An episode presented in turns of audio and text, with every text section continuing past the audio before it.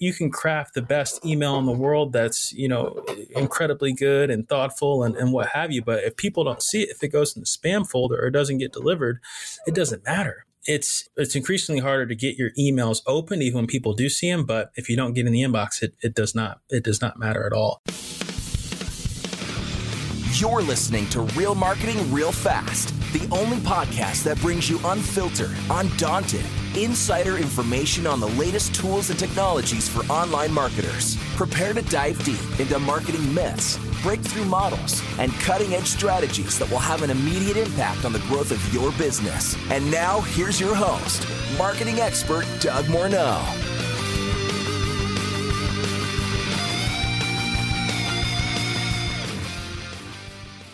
Well, welcome back, listeners, to another episode of Real Marketing Real Fast. Today, we're going to talk about cold email, lead generation, and the business to business side. And I think you're going to enjoy the conversation. My guest today is somebody that I had connected with on LinkedIn. He works in the B2B space. He is also a fellow podcaster, podcast host. Uh, he has a podcast called the B2B Sales Tech Podcast. His name is Morgan Williams. He works as a enterprise sales rep. He is a blogger, as I mentioned, a podcast host. He's based in uh, Chicago, Illinois, and he helps companies create content so their their salespeople can master cold outreach so they can book more appointments with their ideal leads. So I think you're going to enjoy our conversation. So uh, welcome to the Real Marketing Real Fast podcast today. Well, hey Morgan, welcome to the Real Marketing Real Fast podcast today. Thank you so much, Doug. Pleasure to be here. Super excited to have you on the show. And I looked at your bio and your background. I thought this is really cool. A a B2B guy who's in lead generation. And I was doing some uh, keyword research on a, a, project for a client. And it was uh, interesting that uh, that's one of the number one issues that businesses struggle with. So, do you want to just give us a 30,000 uh, view, uh, foot view of, you know, kind of what, what you're doing? And then we can dive a little bit deeper into the tactics? Yeah, absolutely. So you are right. It is a pressing issue for every. I'm, I pretty much work in technology, SaaS. That's kind of the environment that I'm in, and it's a, it's really a, an issue for every company that's looking to sell to other businesses. Right? How do you get new blood in the door? How do you get more more revenue? How do you get more sales? And that all starts with meetings, right? B two B. You need to get in front of your ideal prospects and talk to them, help solve their problems, and start the sales process. Well most people have that covered when it comes to warm contacts, right? They're selling to their warm network or referrals or, or what have you. But getting the attention and gaining the trust of cold prospects within a sales cycle is tough. It's challenging. And what's, what's making this even harder in a 2020 environment is the fact that there are so many companies or sellers that are entering the system, right? It's supply and demand. There's more sellers enter, entering the system.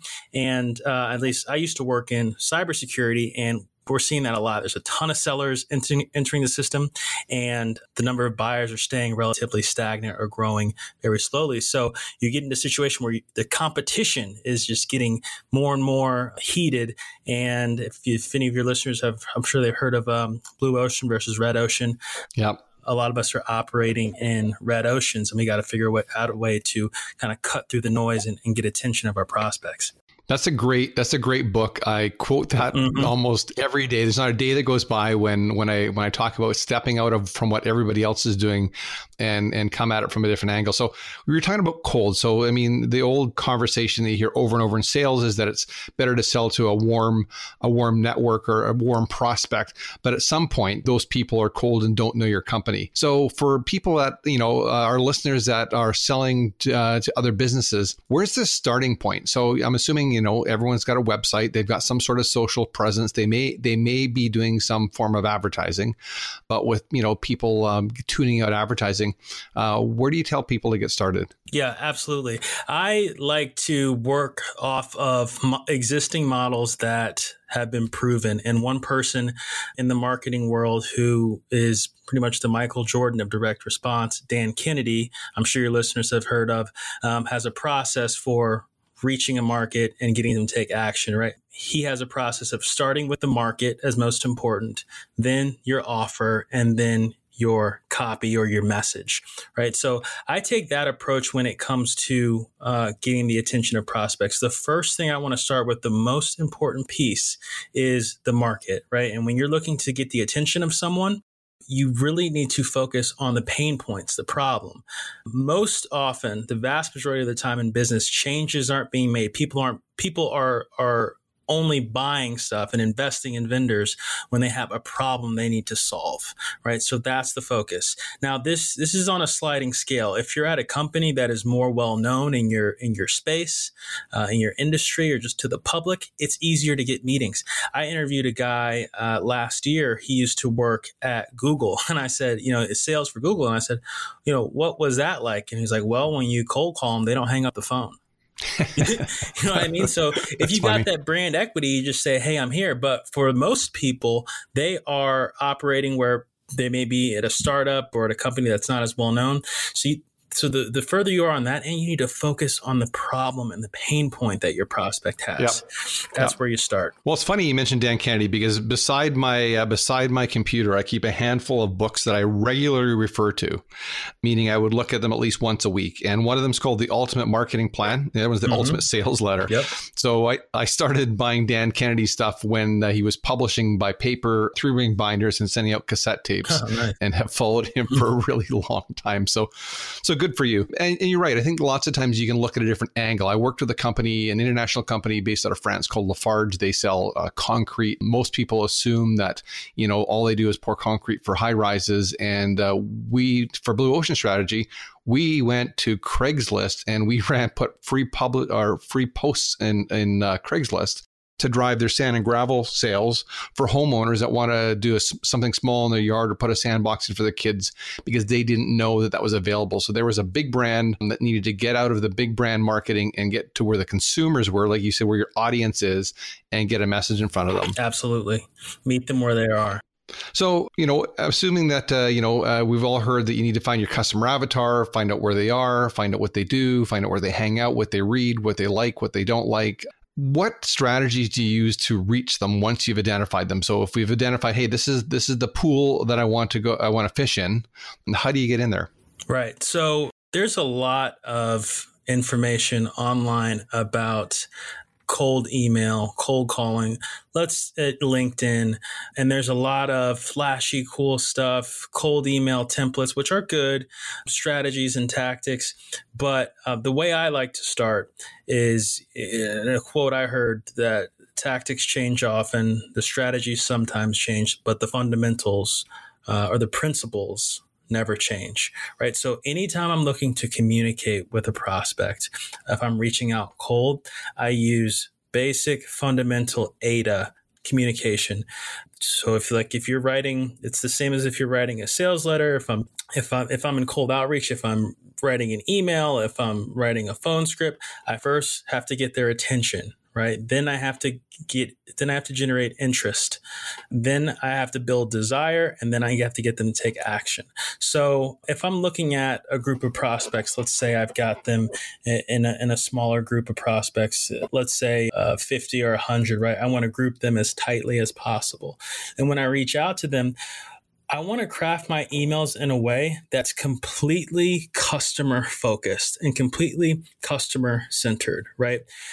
What's difficult about this is is people always say, or I should say, in the B two B world, when it comes to cold outreach, people say you got to add value, you got to add value, but it can be difficult because you may feel like, well, what am I going? I you know just sharing a random article with someone isn't value. Or you know just just mentioning where someone went to college and using that to kind of build a connection isn't isn't isn't value. You have to really go through that next step and figure it out. So can i share a story with with how i did this and something your users can or your excuse me your users i'm in software mode. Something your listeners. um, listeners can implement.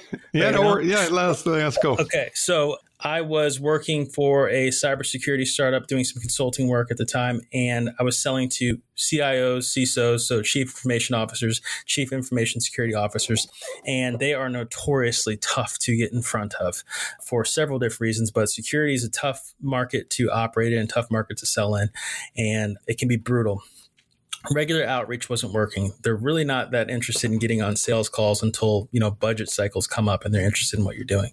So what I did was I looked online on LinkedIn and found uh, I looked to figure out okay, what do these decision makers want? B2B is great because you know who your prospect is. So I started looking around and I saw I'm going to look for people who are more visible online. So I was looking for those C suite individuals who were, I could tell they were trying to build their personal brands and become thought leaders. They were posting on Medium, they were posting on LinkedIn, they were doing local TV in their own markets, like getting interviewed. They were uh, active on LinkedIn, making an effort. And I have experience in guest posting or posting on another blog and giving them content and you get traffic.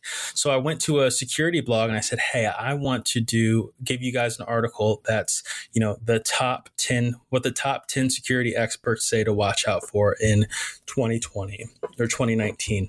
I said, sure. So what I did was I reached out to these individuals and I said, hey, I'm writing an article for this website called blank. Can I get uh, I don't need any of your time on the phone, but can I ask you three questions and can you respond to to those so I can put them in the article and and uh, quote you? And the response was like night and day, right? It, it was it was crazy when when you reframe it and add value and you look to how can I give these people something rather than take something from them? How can I give them value instead of taking away time or attention with a sales call so I can pepper them with questions on how to sell to them and keep hitting them up? How can you give them value and put yourself in a different category, right? And another uh, little hack. So in that case, yeah. in that case, you started with social, correct? To see who who is out there who's trying to grow their brand and their reach. Exactly. Absolutely. Cool. So yeah, carry on. Yeah. So and it does take time and it does take effort to do all that reaching out to people, but a way that you can get people to come to you is if you use a service called Help a Reporter. It used to be called Help a Reporter Out. Uh, I think, believe it's at haro.com, H A R O. And this is a massive list serve for PR and media. And all they do is they connect people who are writing stories, doing podcasts, uh, doing videos with people who want publicity and, and want to get published. Uh, so you can go on there and say you put in a pitch, uh, you write down what you what you want what type of guests you want or interviews you want to do. And they'll send an email blast out to tens or even hundreds of thousands of people. And you'll start to get these responses back of, Hey, here's why you should interview me. Hey, here's where I can help you. Here's where I can help your story or, or what you're doing. And you'd be surprised at the types of people from the types of companies that are reaching out. Sometimes you're going to get your mix of, you know, marketing people or PR people like, hey, I rep- represent so and so. And they do, but you're not getting direct access to them. But the fact is, at the end of the day, you're bringing value by getting a piece published for this person who's obviously interested in getting publicity and you're, you're putting yourself in a different category. That's cool. Yeah, I use I use Haro. I, I actually one of the ways that I use Haro, it, uh, so to just to kind of support your your comment about adding value is I use it to add value to other people. So just a couple days ago, there was a request in the business and finance uh, one of the I don't know whether it was the morning or the afternoon brief from Haro, and they were looking for uh, experts in the video marketing space to comment for an article. So I just took and cut and paste that information of what the requirements were and who the reporter was that was requesting it. And I sent it out to my network of people that are in the video business. And not everybody responded. Um, some people, obviously, I could see they opened the email, but I had other people that sent me a note back saying, hey, thanks. Yeah. So it was a way for me to touch them with a communication without selling them anything and to add value because now they've got an opportunity to use a tool like that to grow their business and get an article published. Absolutely, absolutely, and and even if people aren't, even people don't take you up on the offer, the fact that you're doing something selfless and just you know trying to bring value to them is is is a win as well. So, talk to me a little bit about cold email. I mean, the whole email space, it's, it's funny because I hear all sorts of stuff about email. I'm a huge yeah. fan of email. I do a lot of stuff with rented data. Actually, I do work with a lot of companies in your hometown in, in Chicago. I've worked with Zacks okay. Financial for years, renting their data. And one of my last guests said, Hey, for all you people who say that email doesn't work, it's dead. He said, just shut off all your email accounts and see how that works. Yeah.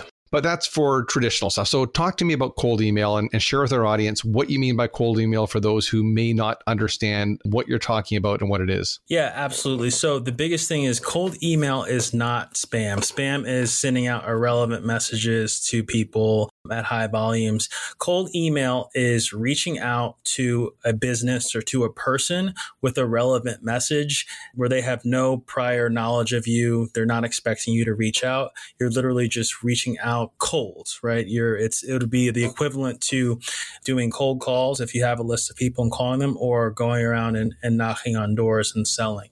So that would be uh, cold email. The reason cold email, uh, the process is or the medium is so valuable is because like you're you're right. You need email for anything on the internet. I mean, everyone has an email address. You can't sign up for any app or social network or anything without an email address. You got to have it, and it's great for B two B because anyone working at a business in a business is going to have an email address. They're going to be in their email inbox. They're going to be they're they're able to be reached by email. So cold email is a big topic, but I like to think about it as an art and a science. So uh, the science piece is literally getting into the inbox, which which can be tough, yeah. and it's it's yes, so it important. Yeah. Like I'm not a technical person, but I know enough to be dangerous about cold email to to get in the inbox. But the reason you got to start there is because you can craft the best email in the world that's you know incredibly good and thoughtful and, and what have you. But if people don't see it if it goes in the spam folder or doesn't get delivered it doesn't matter. It's it's increasingly harder to get your emails open even when people do see them but if you don't get in the inbox it, it does not it does not matter at all. So what the term for that is is email deliverability. And that's that has to do with your domain the the um, the basically the reputation of your domain, right? And how safe or how trusted your domain is when it sends email when you send email. Sending high volumes of email from your domain, from your main domain, is something you should never do because it can hurt your reputation. Um, so a practice that I've done in the past, and if you've actually ever gotten an email from Facebook before or some bigger companies, you'll see this is that they won't send you email from Facebook.com. They'll send you email from Facebook Mail gmail.com. And that's because they are using that domain to send out other e- all their emails so that right they won't get penalized by sending out high volumes email from their domain and then actually hurt emails that they're sending to, you know, whomever from that domain. I hope I explained that well, but yeah, they're existing customers. I the term Absolutely. that I've used, and I don't know whether it's correct or not, is I call it a shield domain and it's like you said, it's set up specifically to to send uh, to send email to reach out to introduce your business to people, but you want to do that separate from uh, separate from your your primary communications because the last thing you need is to try to send uh, an email to one of your uh, fellow employees or a vendor and, and not have those emails showing up in their inbox. Exactly. And you you can simply when you do that, you can simply set up a global redirect and so if anyone goes to that domain, they can be redirected to your main domain and you know the the process will be seamless. So so there's a way to kind of get around that too, but a lot goes into that technical part, but that technical piece is that first piece, making sure that you can get into the inbox. The second part which is really my favorite, is the art. I am obsessed with what can I send people that gets them to open, click, take action, right? I just love that piece because I love the psychology that goes into it. I love the salesmanship that goes into it. And I just love that feeling of, of, of getting people to take action and providing value. Well, I like the content because I, I was on your website and I had cl- I signed up for your newsletter and mm-hmm. I I clicked on a link and it took me to a, a template that you had that showed some cold email and I scrolled through with the images and I thought very very creative. Right. I mean, I'll, you know, they weren't they weren't the, the traditional big advertising agency branded emails that were heavy with with banners and buttons. It looked like an email that I would send a friend of mine or a colleague of mine and just in conversational language. Absolutely. And that's the that's the problem that a lot of people run into when they start with cold emailing is because they log into their computer, log into their email and they write a cold email and it's like sending someone a novel. It's, you know, here's who I am. Here's I'm I'm introducing myself. This is my company. This is what we do, and it's all self-serving. And I completely understand it. Like you know, you're you want to make a formal introduction to someone. You want them to know how you know who you are and and, and what you do. But people just aren't interested in that. You know, people are self-interested at the core. At their core, when it comes to you know when they're when they're thumbing through their inbox, right? We're more attracted to things that we see that are going to provide us value and things that are familiar. And one way to increase open rates, increase reply rates is by crafting emails in a way that are more more personal right? They are more, they seem like more like they're coming from a friend rather than a business. I mean, you just think about, you know, ad fatigue or banner blind, blindness. Like we're getting hit with so many ads and so many sales messages that we become numb to it. So when we see one, we, you know, just like immediately want to delete or don't pay attention to it. So when it comes to gaining attention with cold email, being personable, personal, being real, being human is a great strategy. And I know you mentioned some of the templates and things, or um, some emails within the templates. I had, you know, a picture of Cookie Monster on there. I had, you know, a comic strip and and things like that. Yeah, and it's yeah, yeah.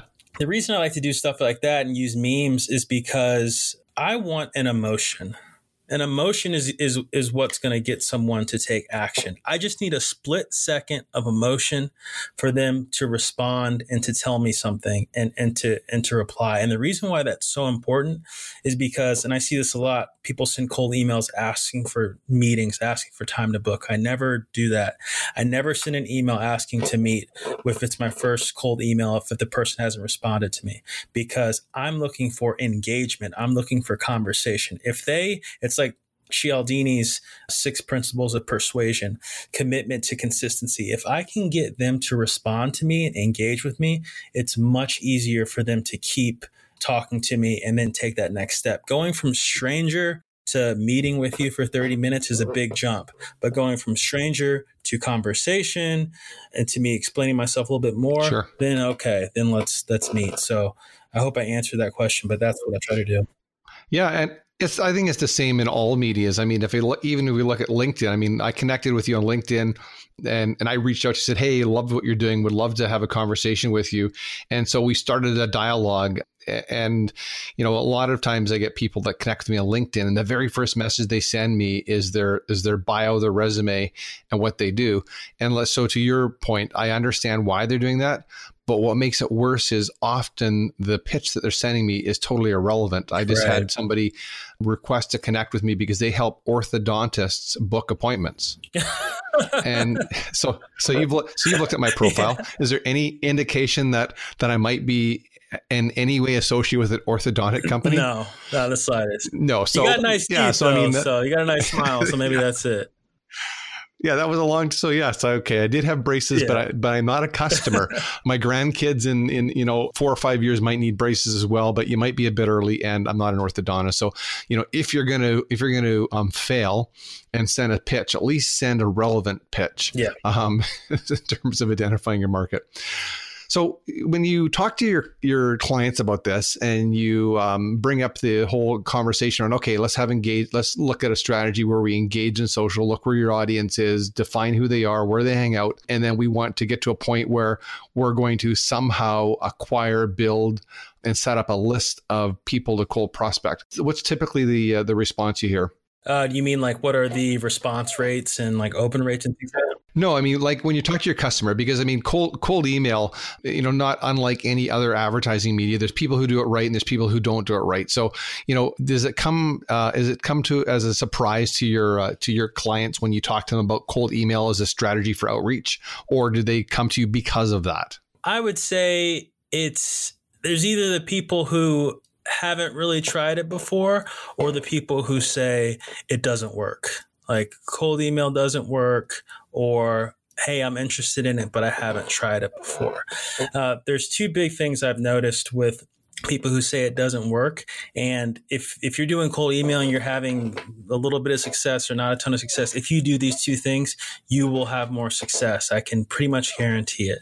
So when someone tells me cold email don't doesn't work i say okay well show me the email you send. And you know see it and it's usually not very good but that the quality of the email aside i say okay how many times did you follow up with them? Follow up? What do you mean?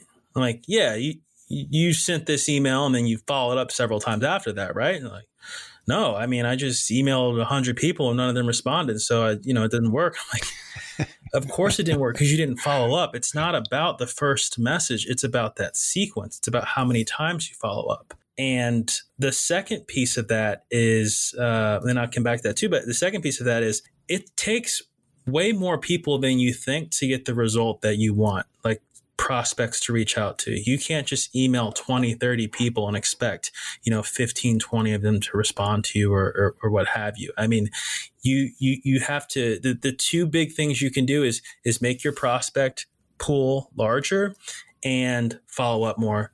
But please follow up more. Anyone, please follow up more. If you follow up several times, you will have increased response rates. I promise you. And the is there a is there a magic formula for that? Because I know with the Dan Kennedy stuff, I mean, uh, I use his uh, his uh, formula years ago, and I've I've just completed a direct mail campaign using the same formula where we direct mail people three times, mm-hmm. and we typically get uh, a better response or the most response on the last letter. Okay. So what's your what's your your follow up sequence? How many times do you think we need to reach people? Here's a here's a basic sequence, and it's any any this is like a basic one you can you can send fewer if you want I, I, would i would say this is the most you could send before you would probably have to i wouldn't send any more than this many emails before like stopping for six months and coming back to them. So i typically create a campaign of eight emails but i would say go no lower than five. If you can send one email and then follow up four times that that that's that's sufficient. But eight emails. So uh, the big thing is you don't want to send eight emails in eight days. You know, when we follow up, follow up, follow up.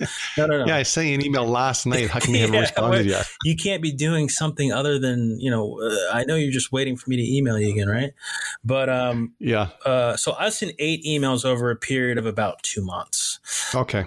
So I'll send. See, and, and, that's the thing. You gotta you gotta lower the frequency and more frequent in the beginning, and then less frequent as you as you go on. And it doesn't have to be that many, but I would say that's like the max. So uh, a good little rule of thumb or, or, or sequence would be like, um, you know, your first day you send your email. The next day I follow up. Then I wait three days later. I follow up again. Then five days after that, I follow up then I wait a week after that, follow up, another week, follow up, and then two weeks, follow up, and then two weeks, follow up. Okay. And so it's like you're following up more frequently in the beginning, but you're, you're, you're there's a thin line between being tenacious and being, you know, annoying. A, nu- a nuisance, sure. Right. But you know, the one thing that I just want to point out to our listeners is that, and so I'll just speak from my own side. So you know, I spend all day on the computer, you know, working either working for my clients or or looking for tools and techniques. And so I'll often I'll even reach out to companies and say, hey, I'd like I'd like to have a demo. And and sometimes I don't respond to any of their emails for a week or ten days because I'm busy. Mm-hmm. Now this is somebody that I've reached out to, so I've made the I've taken the initiative and you know it just hasn't been it hasn't been a high priority that week because something else is there. So you know when i'm in the buying mode if i'm going to ignore an email for a week from something that i'm interested in when i'm not necessarily in the buying mode you know it's not uncommon like you said to to expect that people aren't going to respond on the first day or the second day's email. It might take several uh, several touches before they say okay look i've been getting these emails from uh, from morgan. They look pretty cool today. Today's the day i'm going to phone him him or connect with him and learn more about what he's doing. Yeah, and and two things with that, or a couple things with that. I always make it if I'm sending an email sequence, if I'm using you know a follow up tool to send to do the campaign, I want to make it as easy as possible for someone to stop getting messages from me. So I will I will tell them you know usually PS you know if you want to stop getting messages from me just reply no or click this link below and and you know I won't see any more messages. So you want to make it easy for people to to to opt out. Also, if you're in a if you're engaged in a sales conversation with someone or someone has res- like you know reached out inbound and said hey i'm interested or someone has responded to your cold email and said hey i'm interested i would continue following up with that one with that person i mean pretty much I would I would not stop following up. Like I I I will it might get to the point where I'm following up with them quarterly, right? If if they've if we've had a back and forth and they've gone cold, you know, I'll follow up maybe like a week, a week, a week, then start doing it bi-weekly. And then I would go to quarterly or something after that. But I would not if they've if they've shown interest, I we'll keep following up with them until they say, "Hey, no thanks," or or something like that, because um, they they haven't told you no. They've said they've interested, but they haven't told you no. So it's probably a timing issue. Yeah, that's a great a that's a great tip for yeah. anyone, regardless of what marketing you're doing. If somebody's put their hand up and said I'm interested, you keep talking to them until they say, yeah. "Hey, you know, I don't have the budget. I'm not going to move forward with you," or whatever it is, until you get a, a, a no. Um, right. Yeah, absolutely.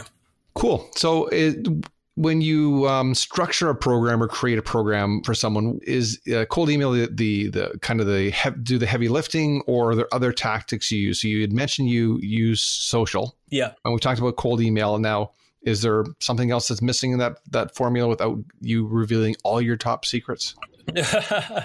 no, I'm happy to reveal them all. Um, nothing beats the telephone, um, especially in B2B. If you want a significant amount of money from someone, if you're trying to sell them something, eventually they're going to want to talk to you on the phone. And the phone is an incredibly powerful tool. If you are skilled on the phone and you can think on your feet, you can do any of this any of this cold outreach stuff. So I, the phone is a, is is a great component and and it goes great with email and here's why a lot of times people who don't have a lot of experience with cold email think it's like, hey, I just hook up this cold email sequence with my Calendly link and people will just book on my calendar and then I can sell to them. But it doesn't really work. They don't like do that. that. You they don't get a cold email and book right away. Wow, it's, it, yeah, right. It it doesn't really work like that. Some people do, but that's a small number of of people. Usually, what happens is people are going to respond to you with some sort of question. They're going to well, sometimes they tell you to go to hell or I'm not interested, but for the people who respond positively, they're going to ask you what the pricing is. They're going to ask you, you know, how it works. They're going to ask you what your guarantee is. They're going to ask some sort of question that's not like, okay, let's talk, but hey, I need to check a few boxes first. Right. And people can lose a lot of leads and a lot of prospects by not handling that process the right way. You have to handle it very delicately because – you know, respond responding to you know playing email back and forth after a couple of days, you may just lose someone and then you know they just stop responding because someone else got to him first or you know life got in the way or whatever. So one of the most powerful things is not just thinking as the email sequence is the end all be all, but really just a way to identify hand raisers. So one of the best things you can do is as soon as someone as soon as someone emails you back and shows some interest, call them immediately. You know, most people have email signatures with their phone numbers. Call them immediately and try to get them on the phone right then, right there, and then kind of talk to them more if they show interest. That can be something that's incredibly powerful. Uh, and if they don't respond, email them and say, "Hey, just gave you a ring. When's it, when's a good time to try you back?" Or let them know that you've called them. Uh, another another really good thing that kind of goes along with that is something called there's a book on it called combo prospecting uh, i forget who the author is but this will increase your response rates dramatically too. So the idea with combo prospecting is that um, touch points on their own can be effective, but they're better when combined with each other. Sure. Um, so uh, you know, marketing people listening to this are are familiar. I'm sure familiar with the pattern interrupt, right? Doing something so that the person that you're communicating to or communicating your sales or marketing message to literally stops and it's a way to grab their attention. Um, so you can do this with prospecting by instead of just calling someone, you know, call them if they don't pick up, leave a voicemail, shoot them a quick email, and maybe hit them up on LinkedIn. Now, there's a lot of moving parts there, but the idea is you want to shine a light onto the email unless you get them on the phone. So if I call someone, I don't get their machine, or if I don't get them and I get their machine, if I call them and I get their voicemail, I won't call them and tell them who I am and basically summarize the email. I will just say, Hey, it's Morgan. I just sent you an email subject line is, you know, XYZ or hey, I just sent you email, it's Morgan. And then that's it. I want to shine a light on that email and, and get them to to take a look at that email and take action from that email because I have yet to find someone who gets a voicemail and says, Oh my God, I got to call that sales guy back. it just doesn't happen. So is it combo prospecting by uh, Tony Hughes? Um, is this the powerful one-two punch that fills your pipeline? A, a boxing glove it does. it? Yeah. Yes, that's Okay. the one. Yeah, I just looked it up. I just looked it up on Amazon. So there's a free shout out for Tony, uh, courtesy of Morgan. Yeah, it, it is very powerful. I, I hadn't even thought about it before until until I came across that book, but it works. Um, what we found was that when we um, were working with clients raising money, we were um, we were doing sponsored emails. So we'd go to someone like Zacks Financial. We would rent their email list. They had a list of like three hundred thousand names. It was their list. They would send our message out to their audience, but we would run social and and and paid social and sponsored media at the same time. And what we found was email did the heavy lifting, but running Google AdWords and and paid social and using social media had a big impact on the campaign because people got the email, they went online, they did they went and did a Google search, and then they could see more about the company because your ad came up, your native ad came up, your sponsored piece came up, and your website was there. Yeah, and and if you think about how people use the internet, how we all use it, you know, we're on our laptop, then we go on a couple sites, we close it, hope go on our phone, email, Facebook, Instagram, whatever. So uh, LinkedIn. So it's like you, you want to be where your customers are, and those multiple touch points across different channels really has a, a solid effect. This is what we see with you know retargeting, right? Yep. Well, that goes back to the, just the very premise of the of the Dan Kennedy book around the marketing plan. It's like, where are your people? So, you know, what websites are they visiting? What hobbies do they have? Are they boaters? Are they golfers? Do they drink wine? Are do they travel? Do they like cars? Like, where where else are you going to find them? So you get a really global view of where they are, so you can make sure that wherever they are, you're there as well. Yep, absolutely. So, are there any tools that you use or you'd recommend to manage this? Because we're talking about, hey, let's do some outreach on social. Let's look at cold email. So, obviously, you need to send them an email. So, how do you typically manage this or get your clients to manage this so you know they're organized? I mean, it's fine if we're dealing with ten people. It's going to be difficult with hundred people, and more than hundred people, you just can't do without a system. Right. Yeah, and it it it it depends on right what level you're at and you know what types of capabilities you need. There's tons of tools out there. I like to I like to think about okay, if you are a solo person, if I am doing this on my own, what's the most efficient and effective way? What's the most lightweight stuff I would need in order to to get this done? Right. And my favorite is really the combination of an email follow up tool and a CRM. And I have a combination that I really like for this. There's a tool called that I've used called Mailshake before. Mailshake. Yeah, I know who they are. Yeah. Yep. And a, a CRM that I really like that's for salespeople called Pipedrive. Uh, Yep. And essentially, what it lets you do is when you integrate these two together, it lets you send out these automated email campaigns that kind of drip campaigns that go out over time. When somebody responds to you, the campaign stops and you take over there manually. Otherwise, it follows up for you.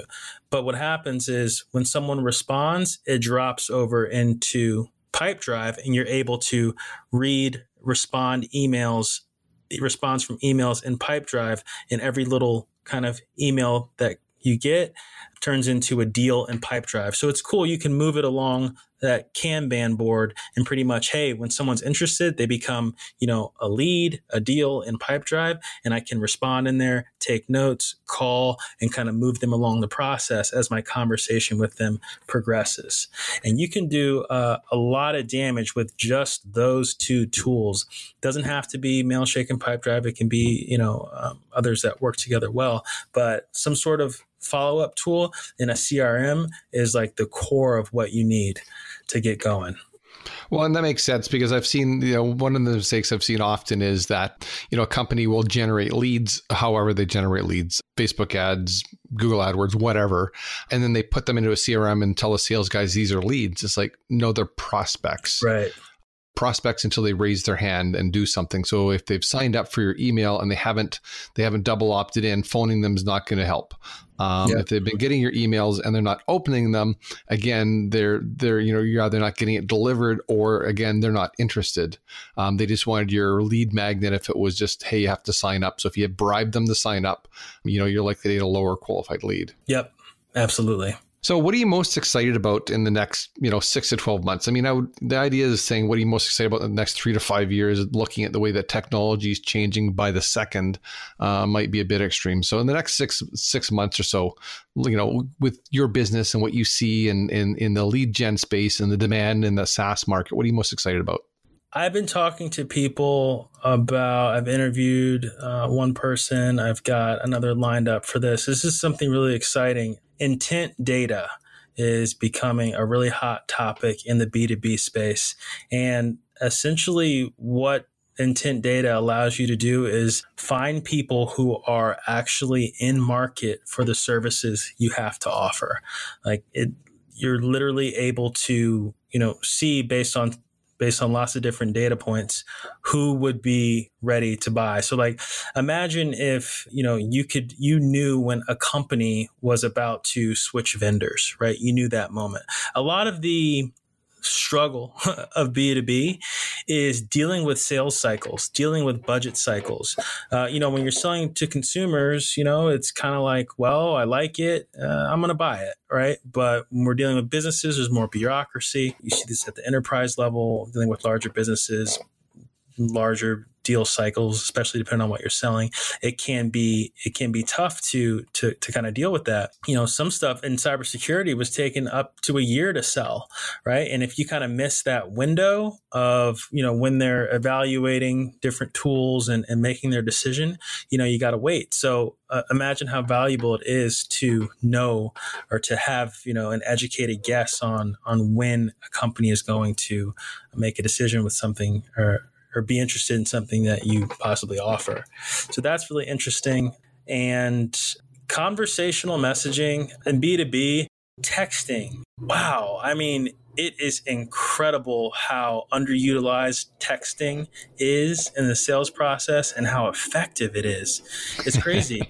now, you want to be really careful with how you use it because texting, you know, texting someone's cell phone is very personal, right? You don't, I would never send a cold text to someone I didn't know. It's not like email. I would not do that. Only someone I'm, I'm engaged in discussion with. But if it's someone who, I'm in a deal with and they may have gone dark or they may have, you know, dropped off a little bit, you know, a soft text message can be can be great. So that's well, it's funny because great. SMS was the big rage. It seemed, it seemed like ten years ago, and right. then it got then it got super quiet. Mm-hmm. And so, at the risk of repeating myself, I'm a I'm a, a subscriber to uh, Gary, Gary Vaynerchuk's Wine Club. Oh, okay. And um, you know it's worth it's worth just looking looking at it. So um, if you drink any wine at all, it's just worth going looking at it. This is called Wine Text, and so every day I get a text from him and I get an image of the the wine. I get the score of the wine. I get a description, and then it gives you the price. And often they've got a video. And here's the the magic in this is because he's got my billing information, my shipping information. The only thing I need to do, because you said when you're emailing, make it as simple as possible for your prospects to respond. Right. All I need to do is type in a number and hit send. So I can type in one and get one bottle of wine, or I could type in 12 and get a case. That's it. That's it. So I get a text, and the, the problem with that is it's it's so simple. Yeah. Uh, it's like, hey, oh, there's there's a there's a new cab or there's a Barolo or there's a whatever. Um, it's this price. Um, you just type in 12, hit go, and and it's done. So you know, I haven't seen I haven't seen anything out there where somebody's leveraged it and been able to amass those kinds of huge sales volumes on a daily basis purely in a text platform. Yeah, it's it's uh texting is crazy effective. I mean, it's it's like email was in the early days when people got an email and it was ooh I got an email. I, I got, an, thing I got an email. Now it's like man look at my inbox. It's yeah filled to the brim right? But you think about you read think about when you get a text you're reading it right? Everyone oh, absolutely. yeah, all the numbers point to point to you're reading it within you know within 30 seconds exactly. for sure Exactly. So, what's the uh, what's some of the uh, bad advice you hear out there in um, in your space in terms of lead gen or cold outreach? Using a Gmail address to reach out to people, or, or using using an email that you haven't properly uh, prepared for cold email outreach.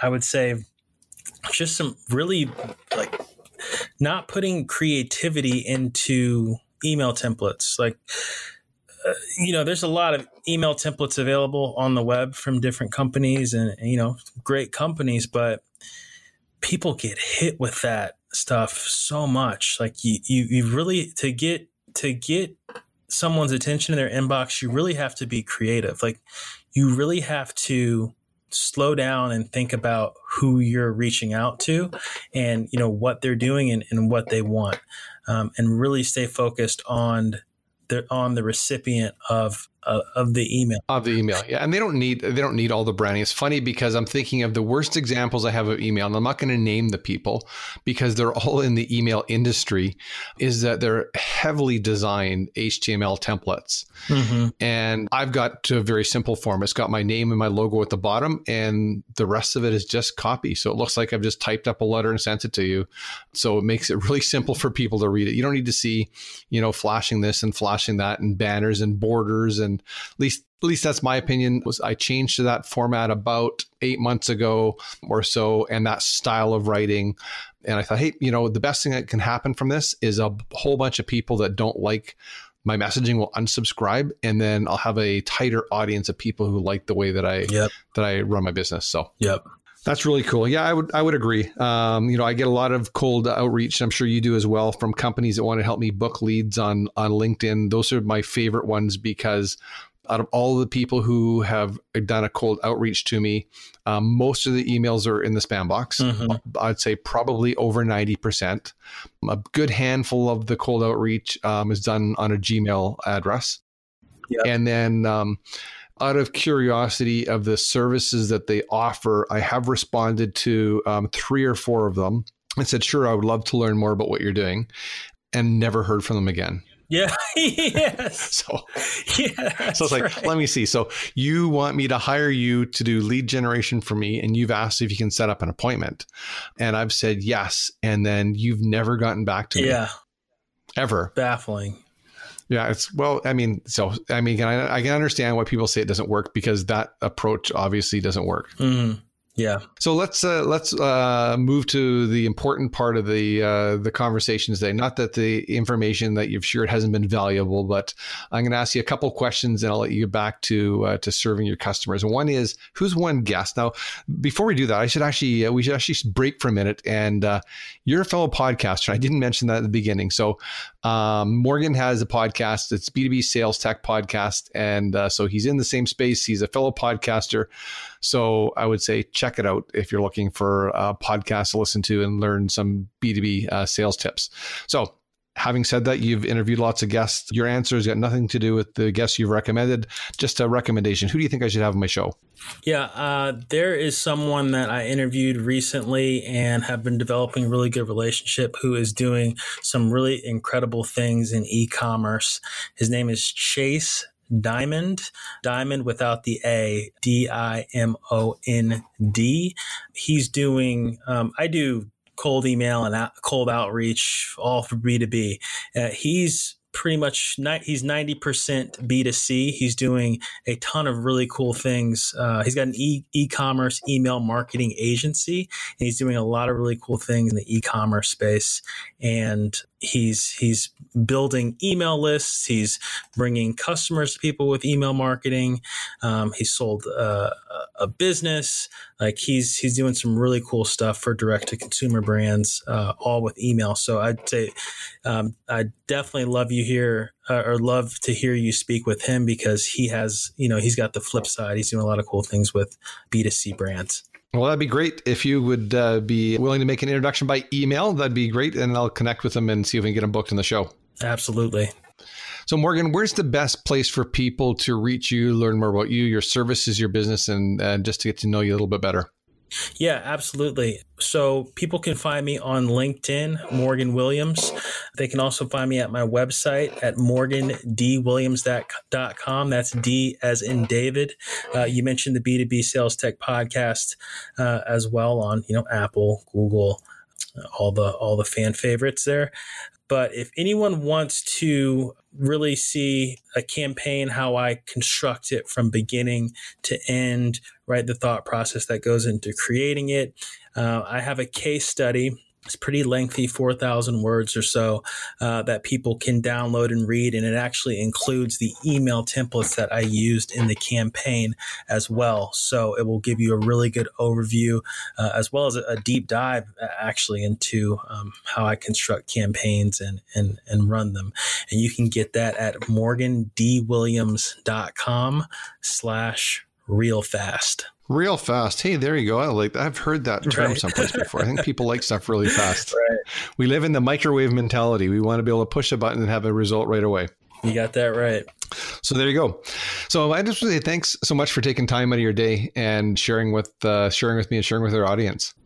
Yeah, absolutely. It's a pleasure to be on the show. I am uh, really glad that you uh, invited me on. Appreciate it. So there you go, listeners. This is another episode of Real Marketing Real Fast. My guest today was Morgan Williams. He's a fellow marketer in Chicago, a podcaster, as you've heard, and he specializes in uh, B2B lead generation for SaaS companies. Uh, he's in a beautiful part of the world. He's in Chicago, a place I like to I like to visit when the weather is nice, as we talked about before we got on air. Yeah. and I think uh, we, have been there a few times, uh, not by choice in the bad weather, but uh, prefer to be in Chicago in the uh, in the sunny days. So I just just want to say thanks again for tuning in, and uh, we look forward to serving you on our next episode. That's all for this episode of Real Marketing Real Fast. Now it's time to take your marketing to the next level by visiting DougMorneau.com and downloading our advanced marketing white papers, as well as exclusive resources based on today's episode. That's DougMorneau.com. Until next time, we look forward to serving you right here on Real Marketing Real Fast.